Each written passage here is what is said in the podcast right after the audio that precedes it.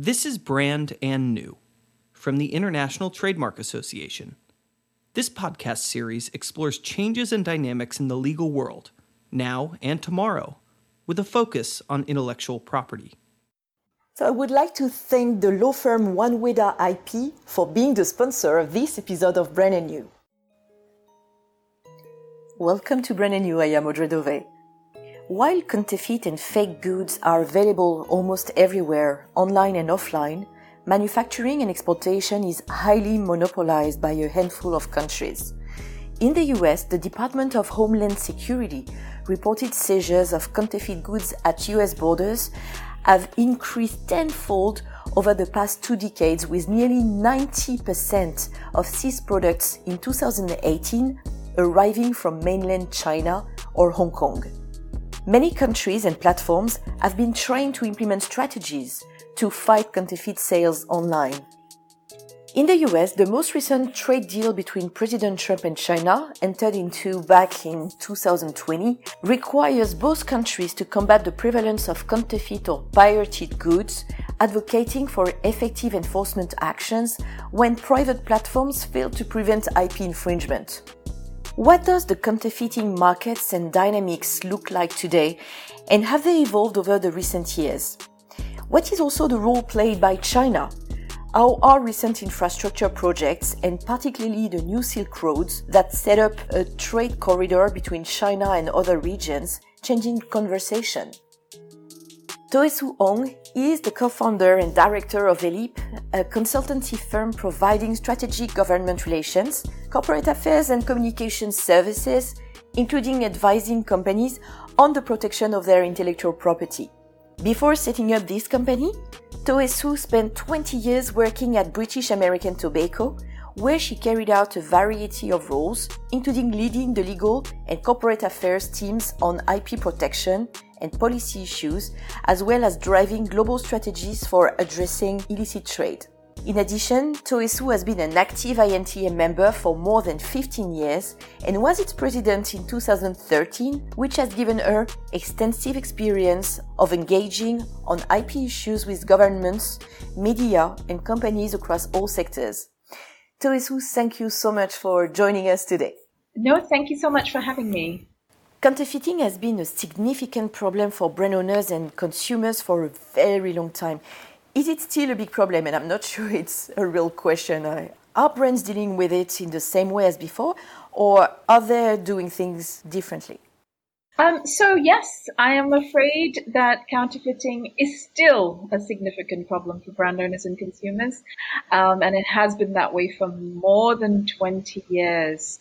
So I'll give you some official statistics. According to the latest OECD report, which is called Global Trade in Fakes, a Worrying Threat, that was published this year in 2021, but it's a report that is based on 2019 data. So the OECD in that report gives an estimated volume of international trade in counterfeit and pirated products in the value of US dollars $464 billion in that year, or 2.5% of world trade. However, I will always cite the BASCAP and INTA-funded Frontier Economics report, which was published in 2016, because it looked beyond just the value of counterfeits and pirated goods traded internationally, and it also looked at domestic and online infringement and wider costs, such as displaced legitimate activity, job losses, and the costs of IP crime. So in that report, the total forecast economic impact for 2022 was estimated at 1.9 to 2.8 trillion for the global value of counterfeit and pirated goods, and 1.5 to 1.87 trillion for wider economic and social costs. So I'm afraid it is still a huge problem for brand owners. So in terms of your second question, which is, are brands dealing with it in the same way as before? I can say that actually, in many ways, they are dealing with this in the same way as, more than 20 years ago. It is always about causing as much pain to the criminals who are committing the crime of counterfeiting. And that sort of theory still stands today. However, some of the detail is quite different today. So 20-something years ago, we knew a bit less about getting to the manufacturing source. Probably brands were more focused on the retail side, physical retail side, because that was the more obvious thing where we could see the counterfeit goods on sale. Today, it's still about going to the manufacturing source. It is still about getting to the criminals which make and sell the product and trying to get them prosecuted or incur as much pain as possible on them. However, the complication today is that counterfeiters, use much more complicated methods of distribution. So there is a lot more involvement of intermediaries such as e-commerce platforms, social media, carriers, including shipping and the carriers, advertisers, and all these parties are not involved in the illegal manufacture by itself, but they all have a sort of a role to play inadvertently in the distribution of counterfeit goods. So brands have to work with all these parties, which makes things more complicated, but it also provides more opportunities as well. So another intermediary is banks. So brands and trade associations also work with banks to cut off the funding source. And all these things basically work together to attack and frustrate the counterfeiter's supply chain. China has been reported to be the center of gravity of counterfeiting production globally for quite some time. No retail product seems to be spared, from cosmetics to electronics, via clothing and accessories and automotive parts. Is it still the country that brands worry about the most? Yes. I think it still is. So again, back to the OECD again, according to the OECD, China is still the biggest source by share of customs seizures and by share of seized counterfeits. So it is followed closely in both of these categories by Hong Kong, but then Turkey, Singapore, and the UAE also round up the top 5. But if you look at specific product categories, if you look in the OECD report for specific product categories, other countries also make the list in terms of production source for different product categories. So, for example, India for cosmetics and perfume, Bangladesh and Vietnam for apparel as well. So in one word, China is the biggest problem. And the UKIPO recently commissioned a study into the cross-border trade in counterfeits between China and Southeast Asia, because to be honest, there is a suspicion many brands feel that a lot of the production sources for counterfeits of their products have started to see a shift. However, this UKIPO report concluded that there was no widespread shift of counterfeiting activity from China to other countries in the region. And they said that it was China's strong counterfeit supply chain network, infrastructure, knowledge base and quality are not things that can be easily replicated in Southeast Asian countries just yet. But as I say, there is a little bit of a suspicion that this is starting to happen. There are also transshipment countries, countries where there are ports, countries where free trade zones are located, and countries that seem to be more of a distribution hub for a region. So if you look at another OECD report, it's a 2017 report called Mapping the Real Route of Trades and Fakes. The UAE, Saudi Arabia, and Yemen are said to be key transit points for shipping fakes into Africa. Albania, Egypt, Morocco, and Ukraine seem to serve as transit points for fakes entering the EU, and Panama for goods getting into the USA. Of course, we cannot forget that there are many countries that have e-commerce platforms. China also has significant e-commerce platforms as well, but there are countries outside of China.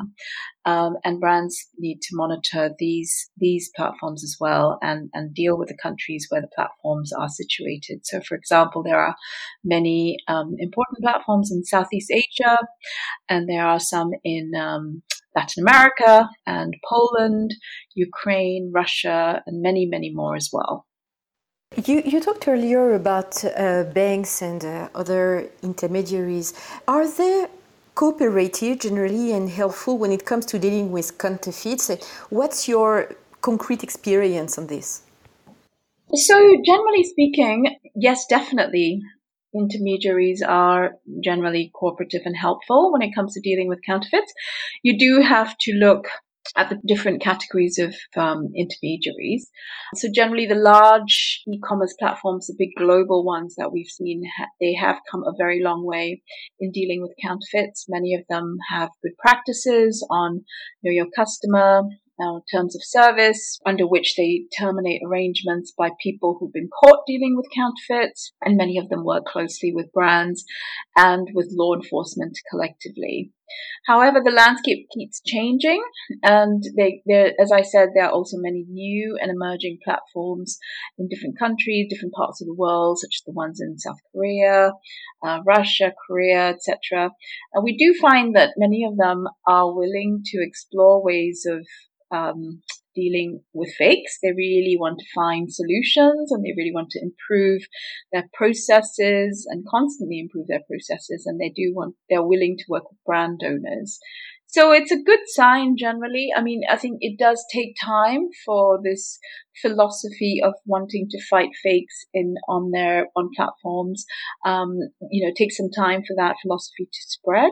But I do perceive that fighting counterfeits effectively seems to be part of a good business model for e-commerce platforms. And we do hope that this will continue to spread as new platforms emerge as well. You know, the governments do help with that whole thing about intermediaries and their role. So for e-commerce platforms, there is an EU MOU between platforms and brands, which has been in existence now for quite a few years.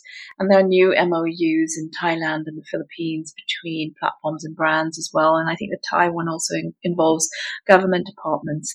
So all these MOUs sort of help facilitate the dialogue and the exchange of ideas between platforms and brands and government, and just make sure that there is more cooperation between all the parties in terms of tackling counterfeits. So I think governments definitely do play a role. And the laws in this area, the regulatory framework is also evolving quite quickly. At the moment, as you might be aware, that there is 2 pending pieces of legislation in the European Union, Digital Services Act and the Digital Markets Act. And there is also pending legislation in the US, called ShopSafe, as well as Informed Consumer Act, and indeed new legislation in China, which is all interesting and very, very helpful in making sure that intermediaries play a strong role in dealing with counterfeits as well. So let's talk about the shipping companies and also the way they cooperate with brand owners. What's also there your experience? Generally speaking, large shipping companies are definitely very willing to help and cooperate with brands. And this is all part of the recognition that the issue is criminal. Counterfeiting is a criminal act. And all parties, including carriers and shippers, are really willing to do what they can to stop that. So it is the challenge is about putting in place systems and then constantly improving systems and procedures by collaborating and exchanging views with brands and with government. So I think it's a constantly moving sort of process. Do you identify some gaps that need to be improved, in your view, in this cooperation with brand owners?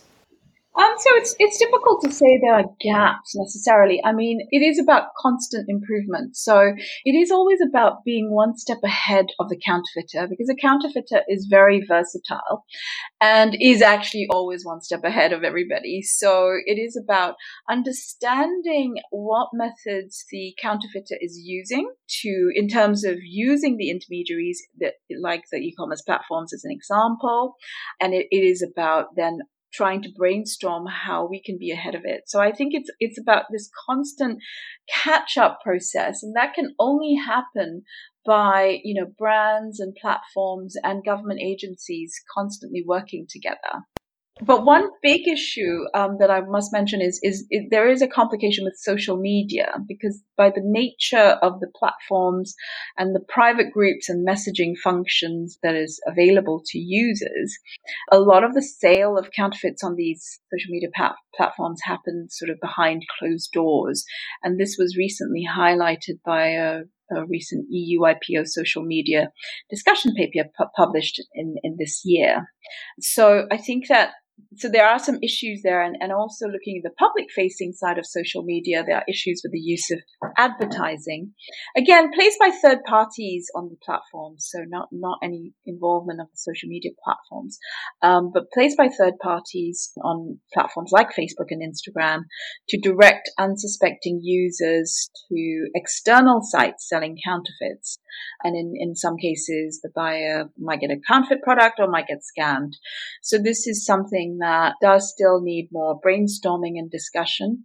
And this is an issue that was highlighted in a recent report by dated July 2020 by TraceIt and the AAFA as well.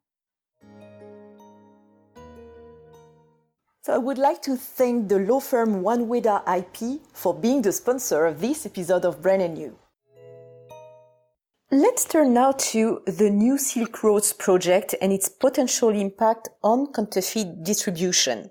In 2013, President Xi Jinping announced a massive infrastructure project aimed at setting up a brand new double trade corridor to reopen terrestrial and maritime channels between China and its neighbor in the West.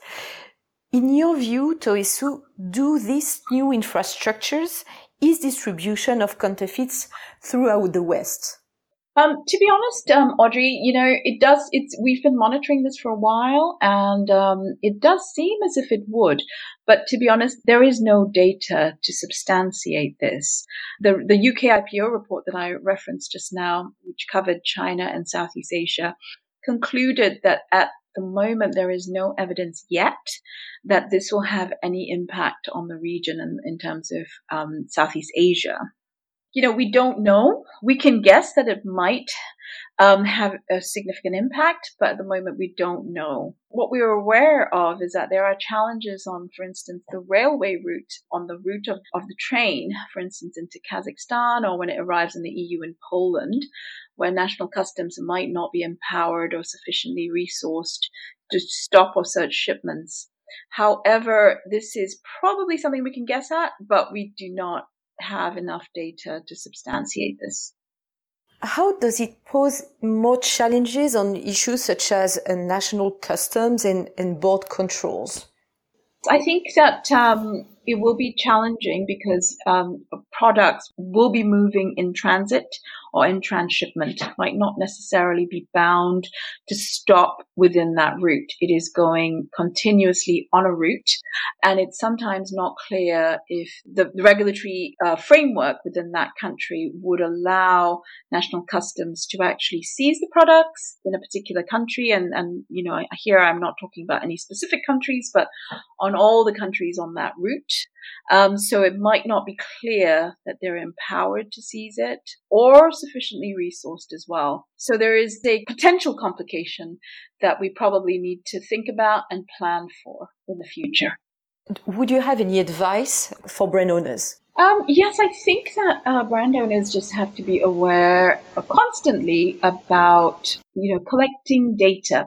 So I think the essence of this is to say that brand owners need to monitor what happens, but substantiate it with proper data, proper numbers, and actually keep track of where they seize goods, where the problems are, what the numbers are, how these counterfeit goods are finding their way in different ways, different distribution channels, and then monitor this, record it, and then also work with others in making sort of exchanging information, collecting information, and making sure that authorities are aware of these issues, governments are aware of the trends, and trade associations are aware, such as INTA, and that everybody understands what the plan might be or brainstorms solutions around these issues. And at the end of the day, is fighting counterfeits globally an issue of political goodwill institutional communications or enforcement resources? I think it's a bit of everything that you've mentioned. We do think that political will is absolutely paramount. A strong legislative framework. Governments have a big role to play in terms of setting up a strong legislative framework. They also have to set up good enforcement structure. They have to make sure that it's properly resourced, that there is cooperation and intelligence sharing between countries, and also between brands and platforms and legislative and law enforcement authorities as well. So all these things are kind of part of the political will. But it also is key to have cooperation between the public and private sector. As I said before, criminals are always one step ahead, so we always need to keep in pace. And also, players need to be ready to respond because criminals are just not waiting for us to catch up. So it is essential to be adaptable, to monitor carefully, and to respond and react in the right way, and to do it quite quickly and nimbly. So that's another essential thing that I would say is an important issue in terms of fighting this issue globally. I now have few rapid-fire questions for you. An overlooked yet critical piece of advice for any business that would be totally new to counterfeiting considerations? For anybody new to this issue, we will say to you, you might think your issues are brand new and very unique, but actually many others would have treaded the same path that you are about to get on. So don't reinvent the wheel, okay? Always work with others. Always talk to other people, try and learn from them. It really is the same journey with a few differences, of course. So talk to the others, cooperate with them, learn from them, and work together as well. Work together as an industry to share resources, work together with other industries to share know-how and knowledge, and to talk to governments and law enforcement in order to constantly stay on top of the system and to try and change things and improve things.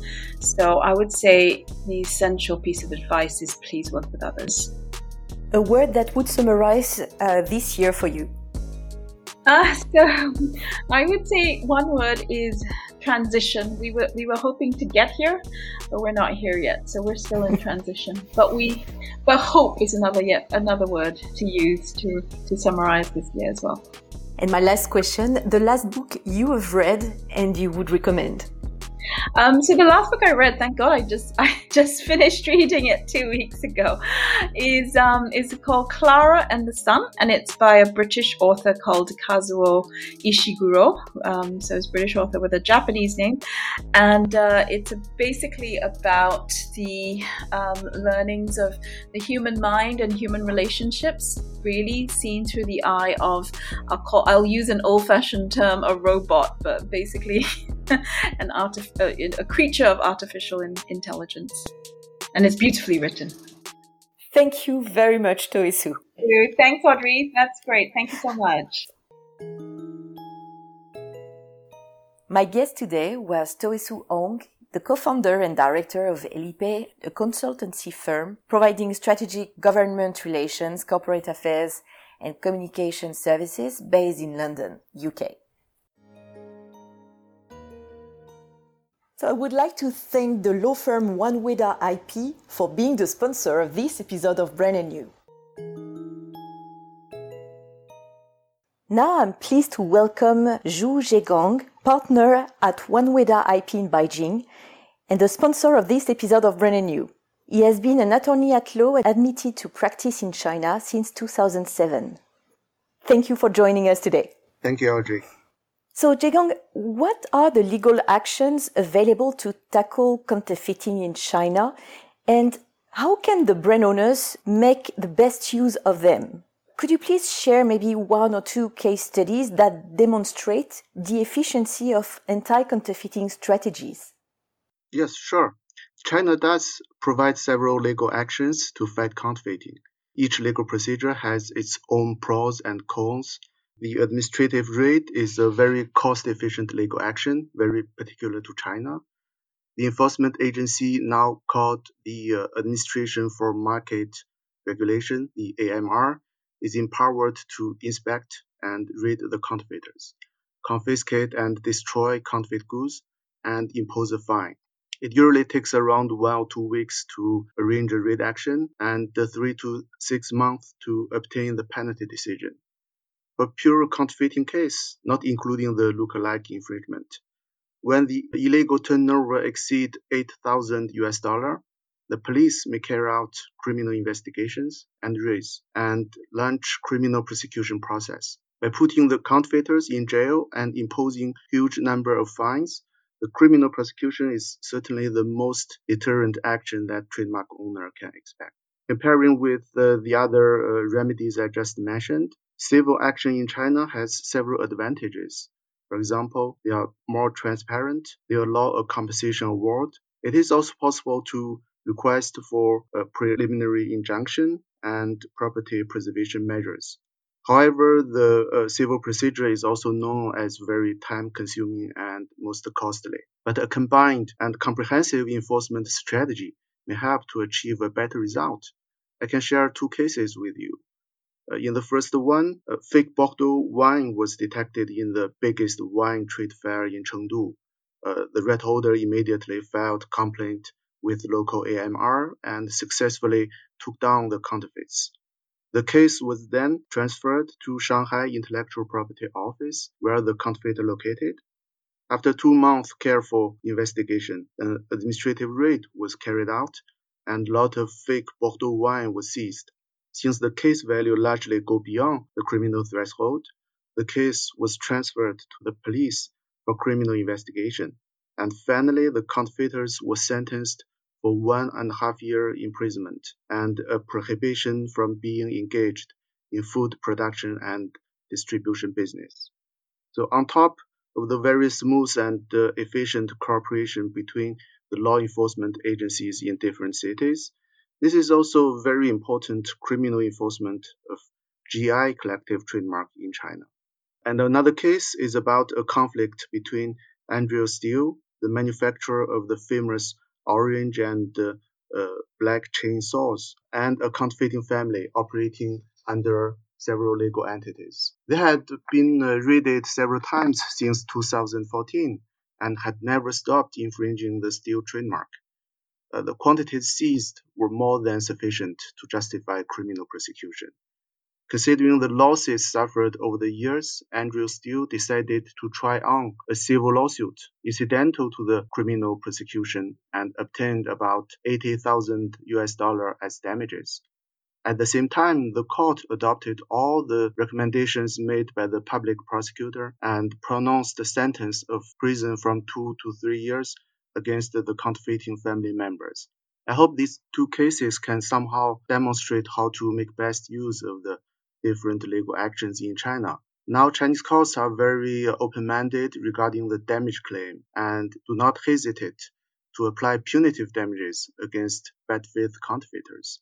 I believe the civil damage is something that the brand owner may further explore in combating the counterfeiting in China. Thank you very much. You're welcome. Thank you very much. Thank you for listening to Brand and New, brought to you by the International Trademark Association. Be sure to tune in every 2 weeks on Tuesday for new episodes. If you like today's podcast, please subscribe and share it. We are always looking for new people to discover Brand and New. And to learn more about INTA, its resources and events, please visit www.inta.org.